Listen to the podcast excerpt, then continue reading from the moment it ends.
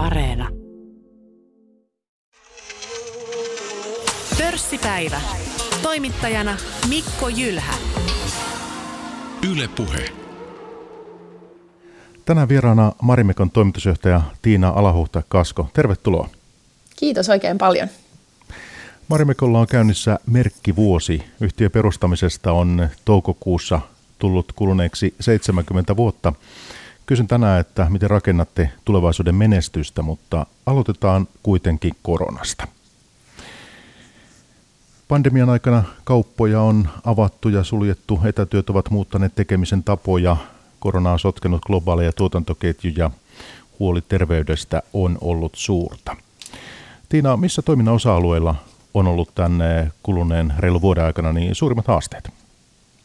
Joo, kiitos. Tosiaan erittäin hyvä kysymys. Ja tämä korona, koronavuosi tai reilu vuosi, mitä ollaan tässä koronatodellisuudessa eletty, on ollut äärimmäisen opettavainen kaikin puolin. Ja ja, ja tosiaan tämä koronaviruspandemia, paitsi että ennen kaikkea kyseessä tietenkin on meitä kaikkia tuota, koskettanut inhimillinen kriisi, on, niin tämä on myöskin ollut syvin, syvin kriisi, mitä globaali muotiala ja erikoiskauppa on kohdannut vuosikymmeniin. Ja, ja tosiaan niin kuin mainitsitkin tuossa, niin esimerkiksi viime vuonna ensimmäisen ja toisen kvartaalin aikana suurin osa Maremekko-myymälöistä ympäri maailman oli jossain vaiheessa suljettuina ja, ja valtaosa meidän omista vähittäismyymälöistä oli suljettuna suurimman osan ää, vuoden toisesta neljänneksestä ja luonnollisesti vielä tämä pandemia ää, paino alas asiakasmääriä ää, menneen ton viimeisen puolivuotisenkin aikana.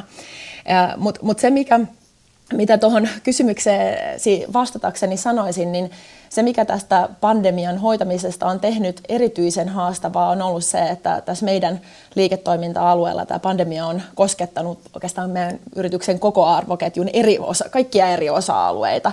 Eli siinä ollaan jouduttu niin kuin, äh, sitä kriisiä hoitamaan ja, ja ennakoimaan äh, oikeastaan koko, koko arvoketjun kannalta. Tietysti isoin asia varmasti liittyy näihin myymälöihin, myymälöiden väliaikaisiin sulkemisiin ja näihin terveyteen ja turvallisuuteen liittyviin varotoimenpiteisiin, mitä ollaan, ollaan sitten otettu, otettu käyttöön, kun ollaan päästy sitten sen myötä avaamaan näitä myymälöitä turvallisesti uudestaan. Että, mutta hyvin monipuolinen, ää, monipuolista ää, niin kriisinhallintaa ja, ja mitikointia vaati, vaatinut kokemus kyllä ehdottomasti on, mutta ollaan opittu tosi paljon. Entäs nämä tuotantoketjut, erilaiset mm. raaka-aineet, materiaalit, tämmöiset, onko niissä ollut paljon haasteita? Mm. Joo, siis on myös tosi hyvä kysymys, koska itse asiassa jos tarkastelee meidän toimialaa laajemmin, niin tämä koronaviruspandemia on tosi monille yrityksille aiheuttanut äh, merkittäviä haasteita myöskin tuotannon puolella ja logistiikan puolella. Me ollaan Marimekossa oltu siinä mielessä onnekkaita, että että tuotannon osalta meille ei ole tullut suurempia haasteita vastaan. Me ollaan toki koko ajan jouduttu rakentamaan tämmöisiä varasuunnitelmia siltä varalta, että, että jos kävisikin niin, että jostain päin maailmaa me yhtäkkiä saataisikaan niitä meidän, meidän tota, tuotteita jakeluun, mutta sillä saralla me ollaan oltu onnekkaita, että me ollaan pystytty se tilanne pitämään hyvinkin stabiilina. Sen sijaan kyllä tosiaan viime, viime kesän aikana meillekin, tai mekin kohtasimme sitten taas logistiikan puolella haasteita ja niissä logistiikka haasteissa oli kysymys siitä, että silloin kun tämä pandemia alkoi vyörymään ympäri maailmaa ja, ja me pystyttiin sitten nopeasti, kun suljettiin ensin tilapäisesti näitä myymälöitä, niin sen jälkeen pystyttiin siirty, siirtämään nopeasti meidän kampanjoita verkkoon ja, ja siellä sitten kysyntä yllätti meidät. Ja, ja, ja johtuen siitä, että meillä oli vastikaan tehty logistiikkakumppanin vaihdos, niin ei pystytty skaalaamaan meidän kapasiteettia tarpeeksi nopeasti vastaamaan siihen kysyntään. Ja sitä varten meidän toimitusajat oli, oli aivan liian pitkiä ja ollaan luonnollisesti siitä tosi pahoillamme meidän asiakkaille, että meille on tärkeää kaikissa tilanteissa huolehtia hyvästä, vahva, hyvästä asiakaspalvelusta ja siinä kohdassa ei sitä onnistuttu tarjoamaan, mutta onneksi sitten kuitenkin aika nopsaa saatiin tämä logistiikkatilanne hallintaan ja ollaan sitten kesästä lähtien pystytty tuota, palvelemaan meidän asiakkaita ihan normaalien, normaalien ää, toimitusaikojen ää, puitteissa. Mutta nämä on hyviä esimerkkejä juuri siitä, että miten, miten tämä pandemia on koskettanut meidän toimialalla ihan koko, koko yrityksen arvoketjua. Helsingin Herttoniemessä teillä on kangaspaino. Siellä tulee näitä kankaita, jos muistelisin mitä katsoin tuossa taustoja, niin reilu miljoona tuota metriä vuodessa. Eikö oikein? Kyllä. Joo, niin tuota, tämä on siis Pohjoismaidenkin mittakaavassa harvinaista nykyisin tämmöistä teollista tuotantoa. Oletteko pystynyt pitää Herttoniemen painon niin pyörimässä korona-aikana? Kyllä, ollaan. Ja, ja luonnollisesti siellä, siellä ollaan myöskin paneuduttu, paneuduttu kovasti ja, ja rakennat, rakennettu äh, vahvat äh, turvallisuus- ja, ja terveystoimenpiteet, että mi, millä tavalla siellä, siellä meidän äh, tehtaassa työskennellään, mutta ollaan pystytty pitämään, pitämään kyllä tehdas auki ja toiminnassa. Selvä. No teillä on reilut 420 työntekijää, niistä mun tietojeni mukaan vajat sataa ulkomailla. Niin eh, jos palataan vielä tuohon helmimaaliskuuhun 2020. Epävarmuus oli silloin huomattavan suurta. Miten toimitusjohtajan näkökulmasta, toimitusjohtajan silmin, niin mikä erityisesti on jäänyt mieleen noista, noista viikoista? Joo, kyllähän ne oli hurjia viikkoja ne, kun se näkyvyys äh, oli niin äärimmäisen sumeaa. Ja, ja kuitenkin johtamisessa on hirveän tärkeää se, että, että pystytään antamaan ähm, selkeää suuntaa ihmisille, niin kyllähän toi oli todella, todella vaikea tilanne.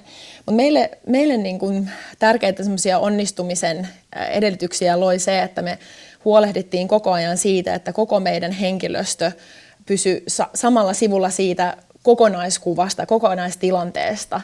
Ja sitten me lähdettiin lähdettiin rakentamaan erilaisia skenaarioita, joiden, joiden puitteissa sitten äh, hoidettiin, hoidettiin tätä tilannetta. Me aloitettiin silloin, äh, kun ymmärrettiin, että, että myymälöitä äh, näistä terveys, terve, terveys- ja turvallisuussyistä jouduttiin väliaikaisesti sulkemaan, niin lähdettiin sitten loihtimaan äh, tämmöinen kunnianhimoinen Kiinteiden kulujen säästöohjelma saman tien arvioitiin uudelleen investointeja, työskenneltiin erittäin aktiivisesti meidän varastojen, tuotevirtojen, ostojen kanssa. Tosiaan siirrettiin kaikki kampanjat verkkoon. Onneksi oltiin panostettu meidän digitaaliseen liiketoimintaan jo useiden vuosien aikana, jotta tämä oli sitten näin, näin mahdollista.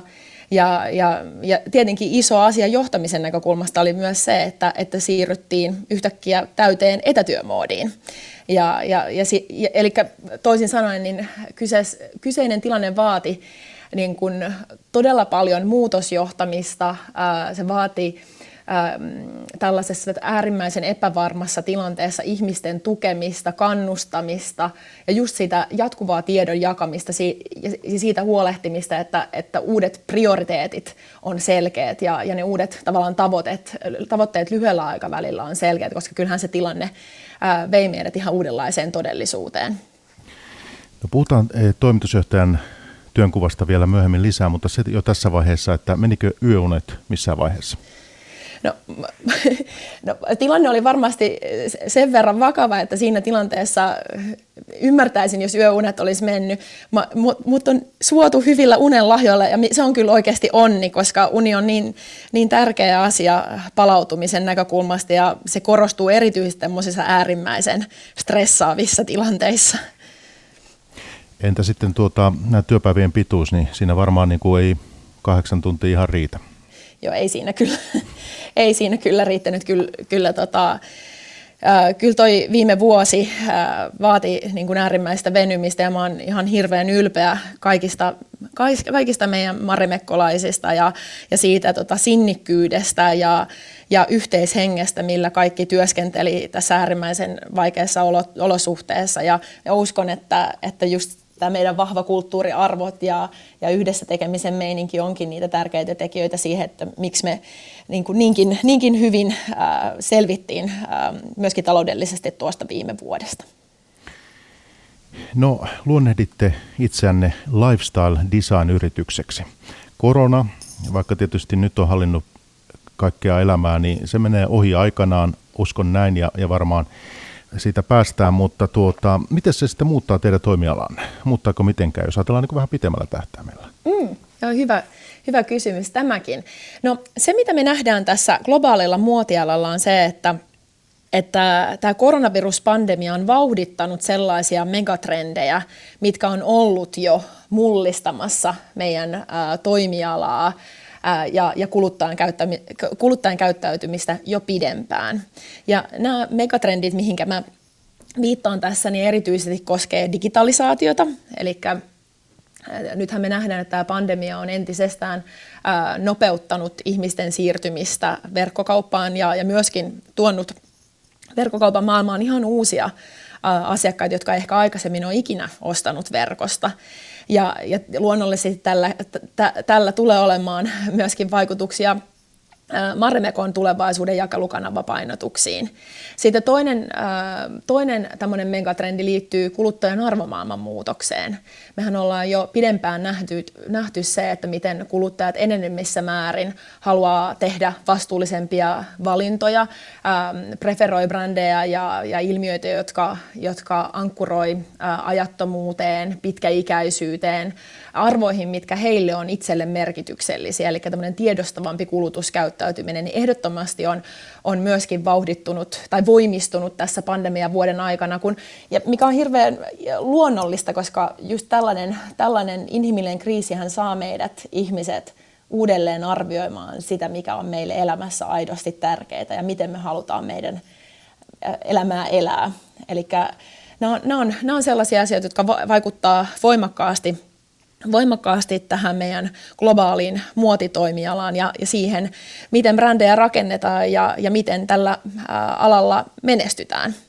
Ja, ja mehän nähdään myöskin se, että, että tämä pandemian myötä on tapahtunut polarisoitumista tässä toimialalla.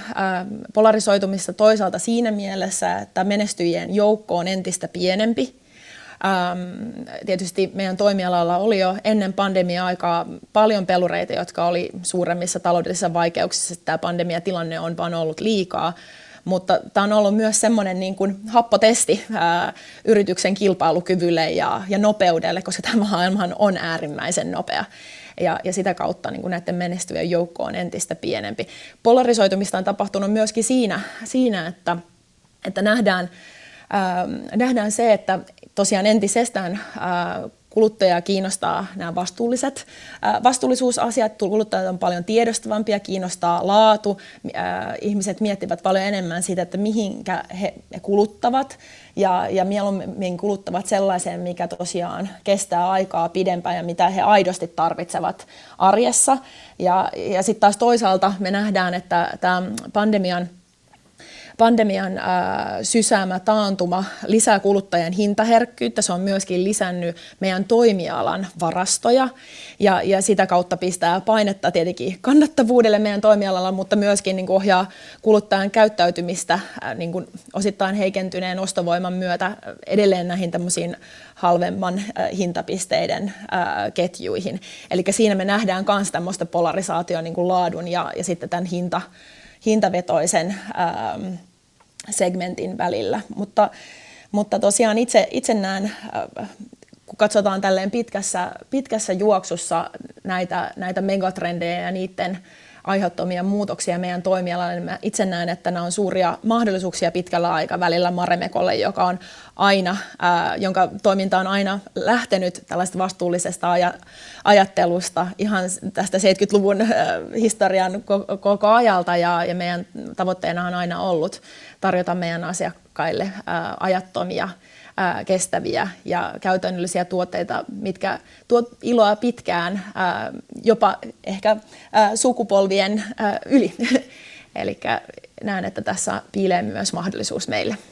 Koska korostat näitä vastuullisuusteemoja, niin otetaan ne nyt tässä senkin vuoksi, että tässä jouduitte negatiivisen julkisuuden keskelle jokin aika sitten, kun poistitte verkkosivuilta ne maininnan, jonka mukaan ette hyväksy hyväksy uikuurien itsehallintoalueella tuotettua puuvillaa tuotteissanne. Tämä oli tämä case Xinjiang.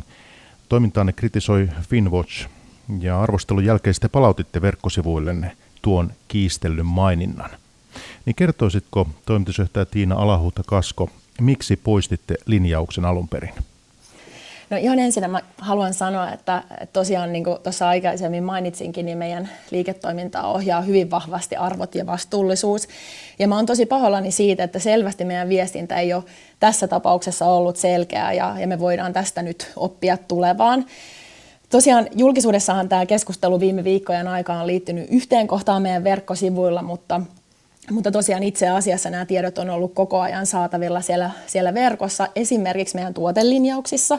Nämä tuotelinjaukset on meidän kaikkia toimittajia sitova virallinen dokumentti ja, ja osa meidän vastuullisen hankinnan toimintaohjeita.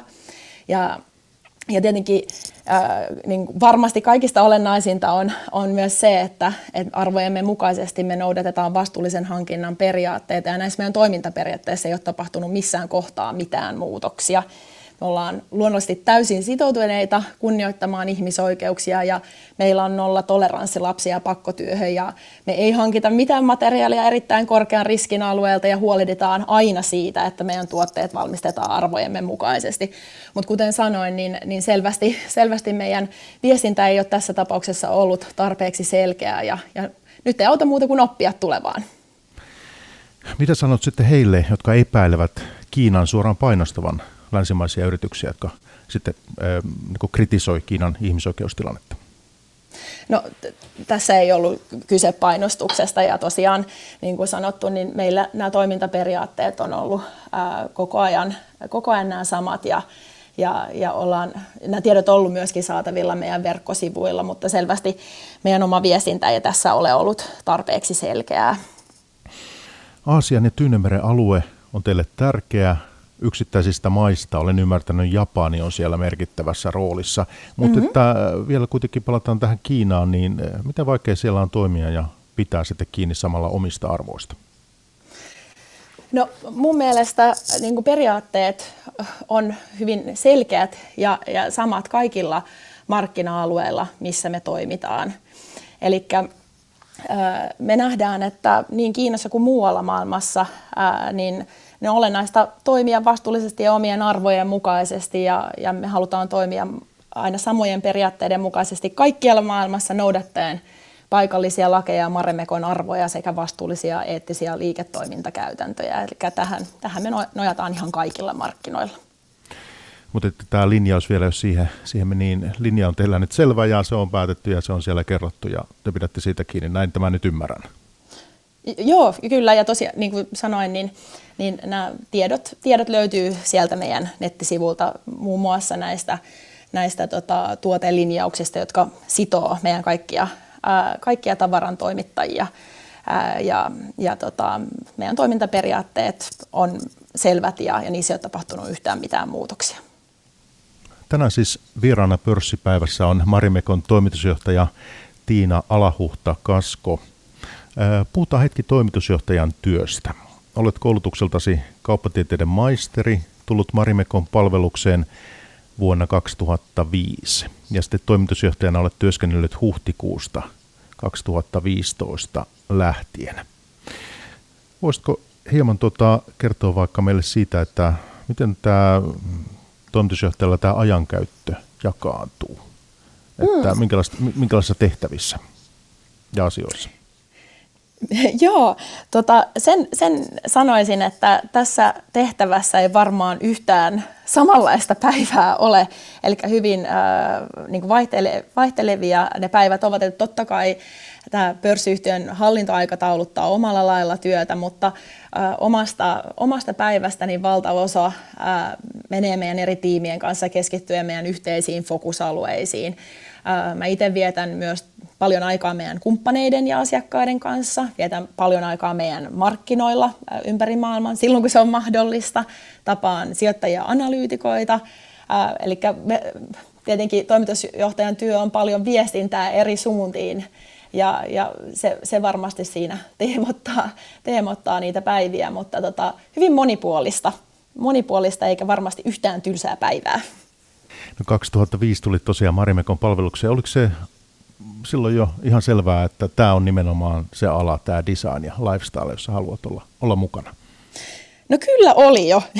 ja et, et, mulle tosiaan kävi niin, että mä jo varsin nuorena tiedostin sen, että että tota, tämä muoti- ja design-ala on se, se mun oma intohimon alue. Ja, ja teini-vuosina jo kovasti ahmin kansainvälisiä muotilehtiä ja mua kiehtoo tosi paljon brändien rakentaminen tällä toimialalla ja myöskin niiden niin kuin, naiskuvien luominen mitä nämä, miten, miten erilaiset brändit luo erilaisia naiskuvia ja, ja niin edespäin.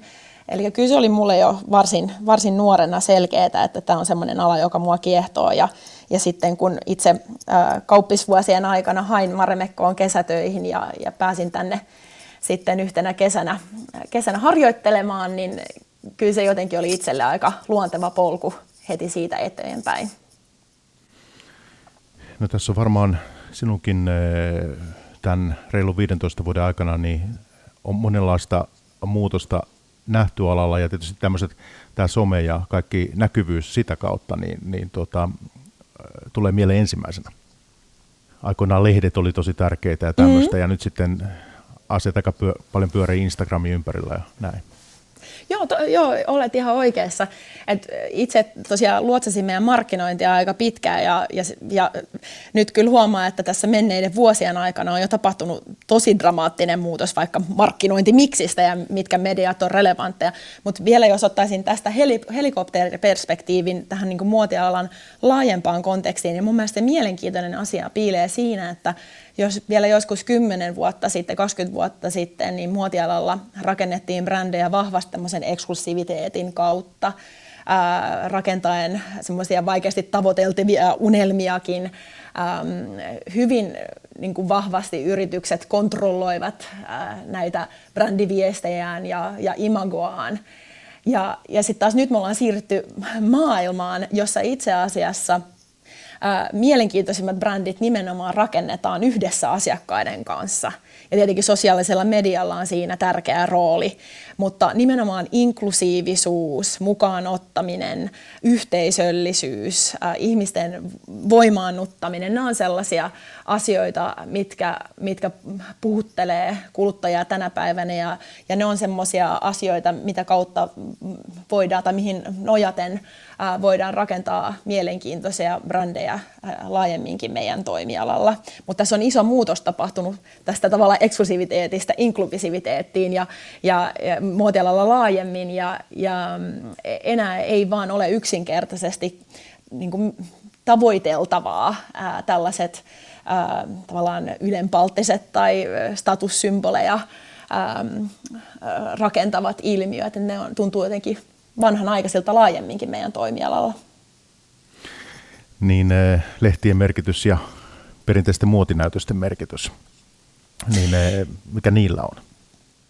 No siis mitä tulee vaikka muotinäytöksiin, niin nythän me ollaan tässä pandemia-aikana nähty, että kun samalla lailla kun ollaan, yritykset on joutunut olemaan luovia ää, vähittäiskaupan ää, kontekstissa, eli ää, luomaan erilaisia uudenlaisia ää, keinoja palvella asiakkaita tässä – tässä tota, uudessa toimintaympäristössä esimerkiksi ä, virtuaalisten tai yksityisten ostoshetkien ja niin edespäin kautta, niin samalla lailla myöskin tässä Fashion Week muotiviikko skenessä, niin ollaan oltu luovia. Ja mitä tämä tarkoittaa on se, että nythän me ollaan viimeisen vuoden aikana nähty paljon digitaalisia tapahtumia, digitaalisia presentaatioita. Marimekkokin on tehnyt näitä. Me ollaan oltu muun muassa tuolla Köpiksen muotiviikolla parin otteeseen meidän digitaalisen presentaation kautta ja sitä kautta paitsi pystytty kertomaan meidän tarinaa ähm, muotialan ammattilaisille ja medialle, niin, niin tietenkin tämä digitaalinen formaatti on mahdollista mahdollistanut tämän meidän tarinan kerronnan tuomisen myöskin kuluttajayleisölle, mikä itse asiassa on meille taas ää, todella tärkeää ja meidän arvojen mukaista. Nyt sitten tietysti voidaan kysyä, että mikä on näiden ää, fyysisten muotinäytösten merkitys, kun tästä pandemiasta päästään eteenpäin, niin mä kyllä itse uskon, että kun tämä muotiliiketoiminta on hyvin vahvasti tunteisiin ja kokemuksiin linkittyvää liiketoimintaa, niin mä en usko, että ne katoaa. Mutta mä itse uskon, että syntyy varmasti niin tietynlaisia hybridimalleja tässäkin. Tässä viime vuosina yhtiö- ja osakekurssi ovat kehittyneet hyvään suuntaan. reilussa kolmessa vuodessa osakekurssi on viisinkertaistunut. Miten kurssikehitystä seurataan sitä yhtiön sisällä? Mikä merkitys sillä on? Joo, kyllä me Marimekossa keskitytään äh, Marimekon kehittämiseen pitkällä aikavälillä meidän kansainvälistä kasvustrategiaamme seuraten. Ja me ollaan itse asiassa tosi iloisia siitä, että viime vuosina meidän omistajakunta on kasvanut selvästi ja meillä on laaja omistajapohja, jossa on paljon kotimaisia yksityissijoittajia. Et totta kai on kiinnostavaa seurata kurssin kehitystä yhdessä, mutta kyllä me ennen kaikkea keskitytään meidän liiketoiminnan tulosten seurantaan ja, ja meidän asettamien tavoitteiden saavuttamiseen yhdessä, että siinä on se meidän fokus. Hyvä on, hyvä on. Toimitusjohtaja Tiina Alahuutta Kasko, niin nyt sitten niin eh, yksi tämmöinen merkittävä asia teidän alallanne on nämä materiaalit, joita käytätte ja, ja sitten erilaiset puupohjaiset tekstiilit, joita nyt on, eh, on paljon tässä kehitetty viime vuosina ja sieltä odotetaan tosi paljon. Ja tekin olette mukana parissa merkittävässä hankkeessa ollut eh, tällaisia tekniikoita ja innovaatioita kuin IonCell F ja sitten Spinnova. Mm-hmm. Mikäs tota, tilanne tässä nyt on, että milloin me saataisiin puuvillalle tämmöisiä korvaavia materiaaleja? Mm. Jo markkinoillahan on jo olemassa ja kehitteillä monia aika mielenkiintoisia materiaaleja ja innovaatioita. Ja, ja tosiaan vielä sen, sen ehkä mainitsisin, että nyt kun me tässä viime vuoden lopulla julkistettiin meidän uusi entistäkin kunnianhimoisempi vastuullisuusstrategia, niin y- yksi tärkeä osa-alue siitä liittyy nimenomaan ähm, ma, tota, tekstiilimateriaalien ympäristöjalanjäljen pienentämiseen, koska näillä tekstiilimateriaaleilla on, on tärkeä, tärkeä, niillä on iso rooli tämän koko ympäristöjalanjäljen muodostumisessa ja sitä varten meidän tavoitteena on 2025 mennessä vähentää tätä meidän tekstiilimateriaalien ympäristöjalanjälkeä 30 prosentilla ja sitten sen jälkeen taas jatkaa tätä, tätä vähennystä ja se tulee edellyttämään siinä vaiheessa viimeistään uusia materiaali-innovaatioita. Ja, ja kuten sanoin, niin mielenkiintoisia asioita on jo kehitteillä ja, ja niin kuin tuossa mainitsitkin, niin ollaan oltu jo useamman vuoden ajan mukana kehittämässä näitä uusia entistä vastuullisempia materiaaleja, muun muassa Spinnovan kanssa ja tosiaan Ionselin kanssa. Ja, ja tosiaan Spinnovahan on kertonut, että, että tota sen puusta tai jätevirrosta ilman haitallisia kemikaaleja valmistama kuitu tulee kansainvälisten tekstiilibrändien saataville jo vuonna 2022, eli jo ensi vuonna. Ja, ja tämähän on tosi hieno uutinen, että monesti näissä äh, uusissa materiaali-innovaatioissa niissä kestää kuitenkin jonkun aikaa, että niitä saadaan kaupallisesti, kaupallisille markkinoille ja saadaan tavallaan teolliseen mittakaavaan tuotantoon. Ja, ja tota, sitä varten mekin tarkastellaan näitä materiaali- ja innovaatioita tosi laajalti ja seurataan laajasti, missä, missä, mistä löytyisi sellaisia vaihtoehtoja, mihinkä Marimekko voisi tarttua. Eli nämä on tulossa ja suhteellisen vielä niin kuin eh, nopeastikin, näin uskot? Mm. No tosiaan Spinnova on itse tiedottanut, että ensi vuonna äh, tulisi kansainvälisten tekstiilibrändien saataville tätä heidän, heidän tota, ilman haitallisia kemikaaleja valmistavaa kuitua. Että se on hieno asia. Tietenkin e, muutamia muita esimerkkejä, mitä tietenkin itse voisin kanssa tässä mainita, on, on äh, myöskin vaikka yhteistyö äh, Finnish äh, tota, Indikon kanssa, Natural Indigo Finlandin kanssa, luonnonvärien teollisen käytön parissa ja nyt tosiaan jo tänä vuonna itse asiassa me tuodaan äh, markkinoille ensimmäiset luonnonvärillä painetut vaatteet, laukut ja kodin tuotteet. Me myöskin äh, tutkitaan äh, mahdollisuuksia erilaisissa äh, tällaisista biopohjaisista materiaaleista, esimerkiksi nahan vaihtoehdoksi. Eli tällä saralla on paljon erilaisia, materiaali-innovaatioiden saralla on paljon erilaisia mahdollisuuksia, mitä me, me tutkitaan. No hei, nämä uudet tekstiili, tekstiilit, puupohjaiset tekstiilit ja muut, mikä, mitä niiden hinnasta voidaan tässä vaiheessa sanoa? Vaikuttaako se kuinka merkittävästi sitten vaatteiden hintaa esimerkiksi? Tietysti muidenkin tekstiilien hintaa. Mm. No jos mä vastaisin tähän niin kuin vielä vähän laajemmin, niin, niin jos puhutaan yleisesti ottaen tämmöistä vastuullisemmista materiaalista ja niiden hinnoista. Niin ensinnäkin mä uskon, että kuluttajat, jotka on koko ajan entistä tiedostavampia, niin mä uskon, että he on valmiita maksamaan siitä, että he tietää, että jonkin tuotteen materiaali on vastuullisempi. Sitten samanaikaisesti, kun koko ajan tämä vastuullisuuden merkitys kasvaa, niin se myöskin näkyy sitten siinä, että näitä erilaisia vastuullisempia materiaalia tulee markkinoille enemmän ja, ja niiden kysyntä kasvaa ja sitä kautta volyymit kasvaa. Ja, ja sitä kautta, mm, niin kun, äh, kun kuluttajan odotukset äh, siirtyy siihen suuntaan, että siitä tulee niin kun, tavallaan ennakko-odotus, että, että tuotteen materiaali on vastuullisempaa, niin mä uskon, että myöskin sitten näiden myötä myöskin näiden vastuullisempien materiaalien hinnat vähän niin kuin normalisoituu äh, pidemmällä, pidemmällä aikavälillä ää, tietenkin. No mikä osa kuluttajista nyt, tietysti varmaan vaihtelee tosi paljon markkina-alueita, mutta että mitä voit kertoa siitä, että tämmöisiä ESG-edelläkävijöitä, jos näin voi sanoa, niin kuinka suuri osa kuluttajista on tällaisia? Ja kuinka, kuinka monet kuitenkin sitten preferoivat sitä edullista hankintahintaa?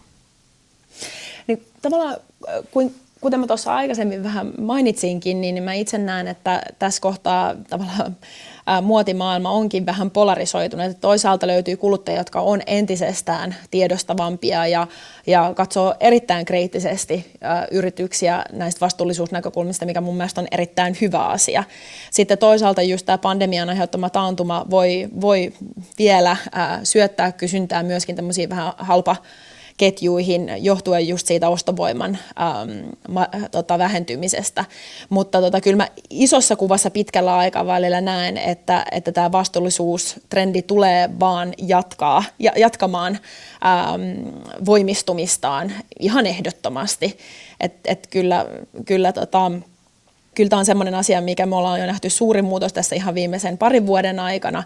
Ja sitten jos itse, itsekin kun ollut pitkään toimialalla, niin jos mä mietin ää, vaikka keskustelua vastuullisuudesta muotitoimella kymmenen vuotta sitten ja mitä se on tänä päivänä, niin se on jo valtaisa muutos. Mutta tämä on alue, tämä on yksittäinen suuren ha, suurin haaste koko globaalilla muoti toimialalla ja, ja, ja, ja tässä, tässä niin kuin mun mielestä vielä erityisesti niiden yritysten, jotka meidän toimialalla nyt menestyy, niin velvollisuutena on ähm, entistäkin äh, jämäkämmin ryhtyä niihin toimenpiteisiin, millä päästään harppauksia eteenpäin tässä koko meidän toimialan vastuullisuudessa. Yksi tärkeä, yksi tärkeä tekijä, mikä liittyy muotialan ää, päästöihin, on pitkäikäisyys. Eli muun muassa Ellen MacArthur Foundationin tämmöinen tutkimus osoitti sen, että, että sillä, että pystytään äm, tuplaamaan vaikka jonkun vaatteen käyttöikä, niin sillä pystytään vähentämään päästöjä yli 40 prosenttia. Ja sitä varten tietenkin, jos miettii Maremekon kannalta, niin kun kun meidän brändi on kautta aikojen perustunut pitkäikäisyyteen, mistä myöskin kertoo se suosittu Marimekkojen second hand markkina, niin me, me nähdään, että, että samalla Tämä on sellainen asia, mitä me halutaan kehittää entisestään ja samalla vielä aktivoida omaa roolia myöskin tämän niin kuin second hand markkinoinnin ja, ja käyttöön liittyvän, tuotteen käyttöön liittyvän tota, tavallaan kuluttajan tukemisen siinä, että pystyy myöskin tuotteen käytön aikana lisäämään sitä, sitä tuotteen käyttöikää. Eli nämä on sellaisia asioita, minkä parissa me koetaan tosi tärkeäksi työskennellä. Vuonna 2020 liikevaihto Marimekolla oli 123,6 miljoonaa lähes edellisvuoden tasolla. Verkkokauppa ja tukkumyynti kehittyivät hyvin – Vertailukelpoinen liikevoitto oli 20,2 miljoonaa kasvua 18 prosenttia edellisvuodesta toiminnan sopeuttamisen ansiosta. Tietysti vaikea vuosi, mutta että pari huomiota tästä. Liikevaihdosta 71,1 miljoonaa, lähes 60 prosenttia tuli Suomesta. Te olette hyvin Suomi-sidonnainen yhtiö edelleen. No, mun mielestä me ollaan tosi onnekkaita siitä, että meillä on äärimmäisen vahva kotimarkkina. Eli se on mun mielestä tosi hieno vahvuus ja se itse asiassa kanssa tukee just tässä meidän kansainvälisessä kasvustrategiassa. Ja, ja mehän myöskin nähdään se, että tämä työ, mitä me ollaan viime vuosien aikana rohkeasti lähdetty tekemään meidän brändin, äh, mallistojen ja asiakaskokemuksen modernisoimisessa, niin sen työn hedelmät luonnollisesti näkyy ensimmäisenä vahvalla kotimarkkinalla. Et se on itse asiassa kokonaisuudessaan meidän kyvykkyydet navigoida tässä äärimmäisen haastavassa toimintaympäristössä koronavuoden aikana on entisestään vahvistaneet meidän luottamusta meidän kansainväliseen kasvustrategiaan. Ja, ja sitä varten niin, niin me koetaan, että meillä täytyy olla rohkeutta rohkeutta tarttua näihin mahdollisuuksiin, mitä me nähdään maailmalla meille tartuttavaksi. Ja sitä varten tullaan nyt tänä vuonna samalla tietenkin, kun jatketaan tämän koronaviruspandemiatilanteen mitikoimista, niin tullaan investoimaan pitkän aikavälin kansainväliseen kasvuun esimerkiksi vahvistamalla meidän näitä kansainvälisen kasvun edellytyksiä, panostamalla digitaaliseen liiketoimintaan, saumattomaan monikanavaiseen asiakaskokemukseen, vastuullisuuteen ja bränditunnettuuteen. Mutta meille se on, se on, me nähdään tosi suureksi vahvuudeksi se vahva, vahva kotimarkkina. Pohjois-Amerikassa myyntiä vain 6,5 miljoonaa. Miksi Amerikka on niin vaikea? No nyt tietenkin kannattaa muistaa se, että jos mietitään vuotta 2020 ja mietitään, että missä päin maailmaa tämä koronaviruspandemia osui erityisen pahasti, niin tietenkin Pohjois-Amerikka ja USA oli yksi niistä, niistä tota, alueista ja se selvästi näkyykin siellä meidän Pohjois-Amerikan vähittäismyynnissä. Että, että se on, se on sellainen asia, mikä tässä kannattaa huomioida. No miten te saatte, löydätte kasvua Pohjois-Amerikassa? No Pohjois-Amerikka äh, on yksi meidän vanhimpia markkina-alueita. Itse asiassa se oli yksi niistä ensimmäistä vientimarkkinoista, mihinkä Armi päätti lähteä viemään Marimekkoa jo siinä 50-luvun lopulla. Ja, ja monet varmasti muistaa tarinan siitä, kuinka Jackie Kennedy toi Marimekon kansainväliseen, kansainväliseen tunnettuuteen pukeutumalla Marimekkoon Sports Illustrated-lehden kannessa presidentin vaalikampanjan aikana. Eli siellä meillä on pitkä historia, siellä on vahvaa lojaalia asiakaskuntaa ja fanikuntaa, samanaikaisesti se mahdollisuus meillä on siellä tutustuttaa myöskin seuraava sukupolvi Marimekko-brändiin. Ja, ja miten siihen kasvuun päästään kiinni, niin, niin äh, luonnollisesti siellä meillä on tietyissä tärkeimmissä kaupungeissa, kuten New Yorkissa, äh, meidän lippulaivamyymälä, ja, ja verkkokauppa on tietenkin äh, Amerikassa äärimmäisen tärkeässä roolissa. Äh, me tapa, miten me pystytään tutustuttamaan meidän brändi myöskin ihan tämmöisille uusille asiakasyleisöille, niin siinä, siinä näyttelee tärkeää roolia myöskin tällaiset ää, näyttävät brändikollaboraatiot, mitä me tehdään niin globaalilla tasolla kuin lokaaleilla tasolla.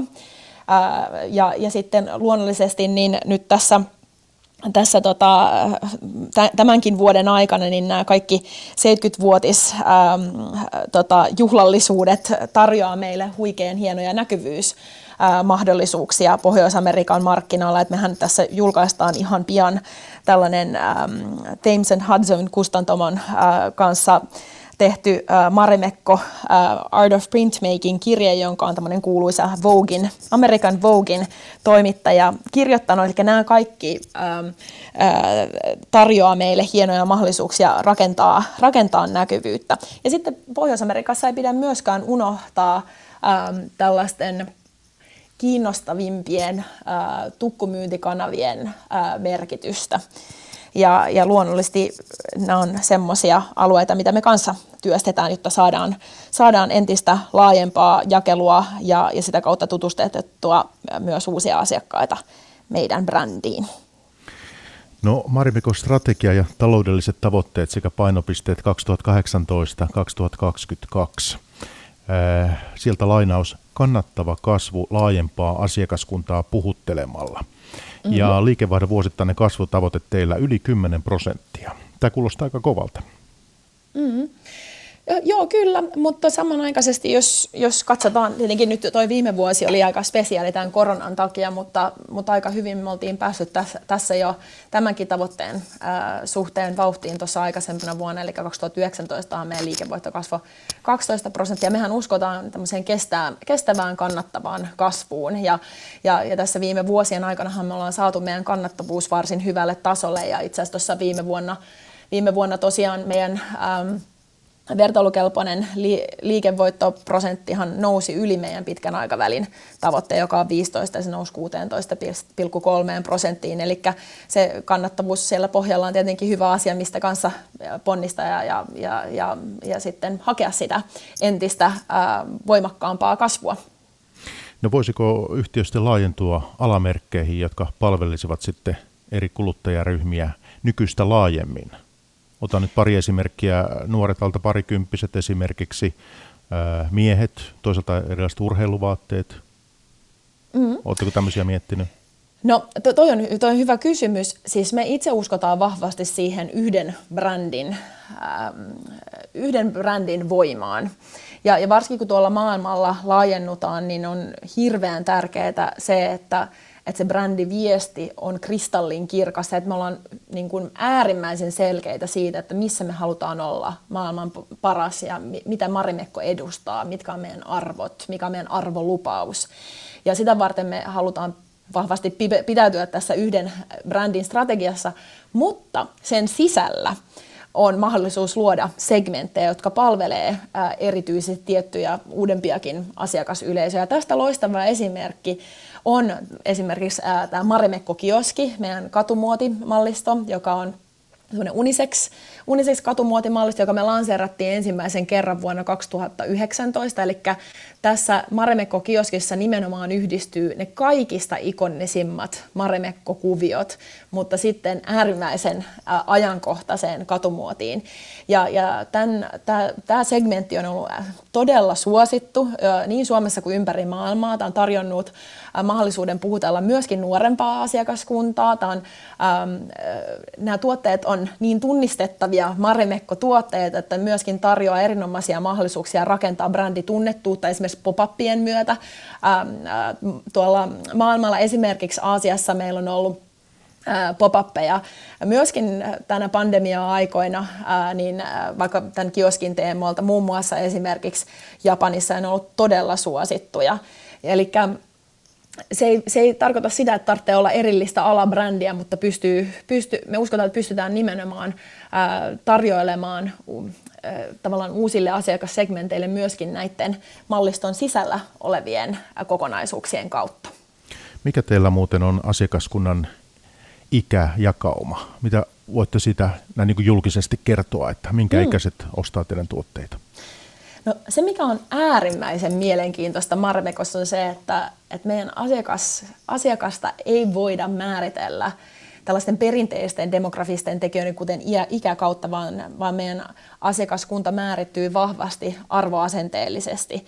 Eli meidän asiakkaathan on ihmisiä, jotka rohkeasti kulkee omaa polkuaan elämässään, eläen ei esittäen, ja, ja ihmisiä, jotka ei pelkää ilmaista omaa persoonansa oman pukeutumisensa tai kodin laittamisen kautta. Ja, ja se, mikä on mun mielestä tosi mielenkiintoista, on myöskin se, että että mikä on itse asiassa aika harvinaista tälleen globaali, jos katsoo tarkemmin niin kuin globaalia muotialaa, että me ollaan brändi, joka voi olla samanaikaisesti relevantti ja, ja, ja suosittu vaikka niin kuin parikymppisen henkilön, hänen äidin tai isän tai, tai vaikka isoäidin ää, tota, mielestä. Ja, ja, ja se on niin tämä niin sukupolvien halki kulkeminen, niin, niin se on tosi iso vahvuus. Ja itse asiassa myös tälle nuoremmalle kuluttajalle, niin se, että siis tämmöinen niin kuin, sukupolvien halki kulkeminen, niin itse asiassa on myöskin tribuutti siitä iko, äh, tota, designin ikonisuudesta ja ajattomuudesta ja pitkäikäisyydestä, jotka on taas niin kuin äärimmäisen ajankohtaisia ja tärkeitä arvoja. Ymmärrän, ymmärrän, mutta se, että voitko kuitenkin jotakin kertoa tästä ikäjakaumasta? No, se, mä en voi sitä sen tarkemmin avata, mutta, mutta se, mikä on sanomattakin selvää, että me ollaan tässä viime vuosien aikana saatu myös paljon nuoria ää, tota, uusia asiakkaita ää, Maremekkoon. Ja, ja samalla kun meille luonnollisesti meidän ää, lojaalit asiakkaat, kanta-asiakkaat on äärimmäisen tärkeitä, niin samalla meille on myöskin tärkeää ää, saada myöskin uutta sukupolvea mukaan, mukaan tähän, tähän meidän ilmiöön. No tässä on keskustelun aikana tullut esille tämä, että suomalaisuus on ja Suomi on teille monin tavoin eh, merkittävä. Teillä on kangaspaino täällä ja liikevaihdosta tulee suuri osa täältä ja tällä tavoin perinteitä täällä. Niin eh, mitä sitten eh, tämä uudistuminen, jos siitä puhutaan, ne aiemmin kriitikot sanovat, että Marimekko ei ole uudistunut riittävästi. Miten mm. sinä olet suhtautunut tällaiseen kritiikkiin? Mm. No mä sanoisin näin, että tässä viime vuosien aikana niin me ollaan kyllä todella rohkeasti lähdetty uh, uudistumaan ja se on varmastikin näkynyt nimenomaan meidän brändissä, mallistoissa, meidän asiakas, monikanavaisessa asiakaskokemuksessa. Ja kun ennen kaikkea se, että yrityksellä on pitkä historia, juuret, sitä myötä myös vahva kulttuuri, nehän on nimenomaan suuria vahvuuksia. Ne on, nyt, ne on niitä asioita, mitkä myöskin äh, ne on niin kuin tärkeitä menestystekijöitä tällaisissa epävarmoissa tilanteissa, mitä, mitä me ollaan tässä maailmassa kohdattu viime vuoden aikana. Samanaikaisesti äh, sen pitkän historian kautta voi syntyä erilaisia uskomuksia vaikka yrityksen sisällä, ja, ja niistä on tavallaan tärkeää myöskin päästä yli ja, ja sitä kautta niin kuin, ähm, pitää löytyä uskallusta ää, niin kuin rohkeeseen uudistumiseen. Ja tämän meidän modernisointityön ytimessä on koko ajan ollut se Marimekon alkuperäisen DNAn ää, syvä tunteminen ja sitten sen ää, tulkitseminen ää, tulevaisuuteen katsoen sillä samalla ennakkoluulottamalla asenteella – kuin mikä Marimekossa oli silloin, kun, kun Armi Ratia sen perusti 50-luvulla ja, ja loi tähän maailmaan jotain, jotain ihan uutta. Kuinka tärkeä osa toimitusjohtajan työtä sinulle on ollut tämä, että ravistelet siellä hieman, että, että löydetään ikään kuin uusia, uusia tekemisen tapoja ja, ja, ja uudistutaan ylipäänsä. Onko tämä ollut merkittävä osa niin kuin tätä kulunutta nyt reilua, tai voi sanoa kuusi mm. vuotta, mitä toimitusjohtajana olet ollut? Niin Marmikon niin kuin suuri vahvuus on se, että meillä on äärimmäisen tunnistettava muotokieli. Me ollaan taiteellisesti äärimmäisen vahvoja. Ja, ja, ja tota, tämä niin tunnistettavuus ja taiteellinen uskottavuushan on sellaisia asioita, mitkä on mitä kaikki, kaikki meidän toimialalla toimivat yritykset halaa ja se on meillä vahvuus. Samanaikaisesti meillä on ollut tärkeää pystyä yhdistämään se taiteellisuus entistä vahvemmaksi kaupallisuudeksi. Ja kaupallisuushan ei ole mitään muuta kuin kaunis sana tässä, koska se tarkoittaa sitä, että me tehdään tuotteita asiakkaille, jotka, jotka puhuttelee heitä, jotka on heille ajankohtaisia tässä ajassa ja tulevaisuudessa. Ja meille niin kuin viime vuosien aikana onkin ollut niin kuin tärkeä teema Marmekossa se, että me löydetään se oikea meille sopiva reseptiikka, reseptiikka avata Maremekko entistä laajemmalle asiakaskunnalle – ympäri maailman nimenomaan yhdistämällä tämä meidän vahvuus eli taiteellisuus entä, entistä vahvempaan kaupallisuuteen. Tänään pörssipäivän vieraana Marimekon toimitusjohtaja Tiina Alahuhta Kasko, joka tosiaan aloitti toimitusjohtajan hommissa teillä 2015 huhtikuussa vielä, jos katsoin oikein. Mm. Eli kuusi vuotta tässä on nyt sitten täynnä. Niin se, että muutama kysymys vielä mielelläni esittäisin ja niistä sellainen ensimmäisenä, että verkkokaupasta puhutaan nyt paljon ja verkkokauppa on kasvanut teillä, niin mikä kivijalan merkitys jatkossa tulee olemaan? Joo, tämä on ajankohtainen kysymys ehdottomasti ja, ja, ja se on sanomattakin selvää, että, että verkkomyynnin kehitys tai se merkitys kasvaa entisestään tulevaisuudessa ja sitä kautta myöskin vaikuttaa myös Maremekon tulevaisuuden jakelukanavapäätöksiin. Sitten samanaikaisesti on myöskin hyvä huomioida, että, että, me, että edelleen näillä fyysisillä myymälöillä on tärkeä rooli asiakaspolulla brändikulttuurin sydäminä. Ja, ja nyt tässä niin kuin pandemian jälkeisessä todellisuudessa onkin tosi tärkeää, että nämä myymälät lunastaa roolinsa uudelleen. Eli siellä me uskotaan Maremekossa vahvasti tämän henkilökohtaisen palvelun merkitykseen, vahvaan kokemuksellisuuteen. Pitää entistä kirkkaammin luoda se syy, miksi ihminen tulisi sinne myyvälään asioimaan. Mä itse uskon siihen, että me ollaan nyt tässä menneen vuoden aikana oltu, oltu niin niin eristäytyneenä, että, että meillä kaikilla on semmoinen inhimillinen äh, tota, kaipuu äh, inhimilliseen vuorovaikutukseen ja, ja se avaa mahdollisuuksia luoda mielenkiintoista sisältöä myymälöissä esimerkiksi just kiertotalouteen liittyvien palveluiden kautta, äh, designer-tapaamisten kautta, äh, uudenlaisten, äh, uudenlaisten, äh, uudenlaisten palvelumuotojen kautta. Ja, ja sitten samanaikaisesti, kuten sanoin, niin niin verkkokaupan kehitys uskotaan, että, että se, se, se tulee vaan jatkamaan, jatkamaan kasvuaan. Ja, ja me Maremekossa panostetaan näihin molempiin ja, ja, ja, ja olennainen asia tässä meidän kehitystyössä on nimenomaan saumattomuus tämän, tämän, tota, näiden kanavien välillä. Eli vahvasti saumatonta monikanavaista asiakaskokemusta me, me tota, rakennetaan. Ja, ja itse asiassa tänä vuonna tullaan julkistamaan meidän uudistunut verkkokauppakokemus myöhemmin. No mitä tämä käytännössä asiakkaan näkökulmasta sitten, hei Tiina, tarkoittaa, että meillä on kuuntelija siellä miettii, että mihin, se, mihin tämä homma menee, niin e, tarkoittaako se sitä, että kuluttajat käy katsomassa tuotteita myymälässä, käykö ne viihtymässä, jotakin elämyksiä, tapaa mm-hmm. toisia, jotka on kiinnostunut samasta brändistä, jotain tämän tyyppistä sosiaalista puolta ja, ja tapahtumia, vai miten tämä, mihin tämä menee? Että, mikä niiden niin se, merkitys sitten tarkoittaa? Haetaanko sieltä tuotteita, mitä ostetaan, tilataan verkosta vai miten? Niin se olennainen asia on tässä juuri se, että kuluttaja itse päättää, että se riippuu siitä kuluttajasta täysin. Eli joku, joku, joku tota, henkilö saattaa niin käydä inspiroitumassa myymälässä, osallistua niihin aktiviteetteihin, mitä siellä järjestetään, ja sitten tilata sen tuotteen vaikka verkossa. Toinen sitten saattaa niin kuin, tutustua valikoimaan verkossa ja, ja, ja sitten, sitten tulla ostamaan sen tuotteen siellä, sieltä myymälästä. Ja, ja sitten tietenkin niin kuin näillä monikanavaisilla monikanavaisuutta edistävillä toiminnallisuuksilla on entistäkin tärkeämpi rooli tulevaisuudessa, eli, eli silloin mä viittaan siihen, että, että asiakkaat pystyy näkemään vaikka tuotteen myy, myymällä saatavuuden tai tulevaisuudessa ää, nimenomaan vaikka ostaa niin verkkokaupan kautta sen tuotteen sieltä myymälästä niin, että sitten vaikka ja va, äh, lähetetään sille, sille tota asiakkaalle sieltä myymälästä, tai, tai sitten, että kun henkilö asioi myymälässä, niin jos ei sitä kyseistä tuotetta juuri siinä kohdassa ole saatavilla vaikka siinä myymälässä, niin, äh, niin henkilökunta voi sitten tilata se sen saman tien, saman tien verkosta asiakkaalle. Eli olennaista on tässä se, että asiakas itse päättää, miten haluaa, miten haluaa tehdä ostoksia ja minkälaisen kokemuksen haluaa rakentaa. Ja ja si, siinä nimenomaan tämä saumattomuus on se, se tärkein, tärkein sana. Mutta kivijalkakaupat ei ole tässä mielessä teidän alalta katoamassa minnekään.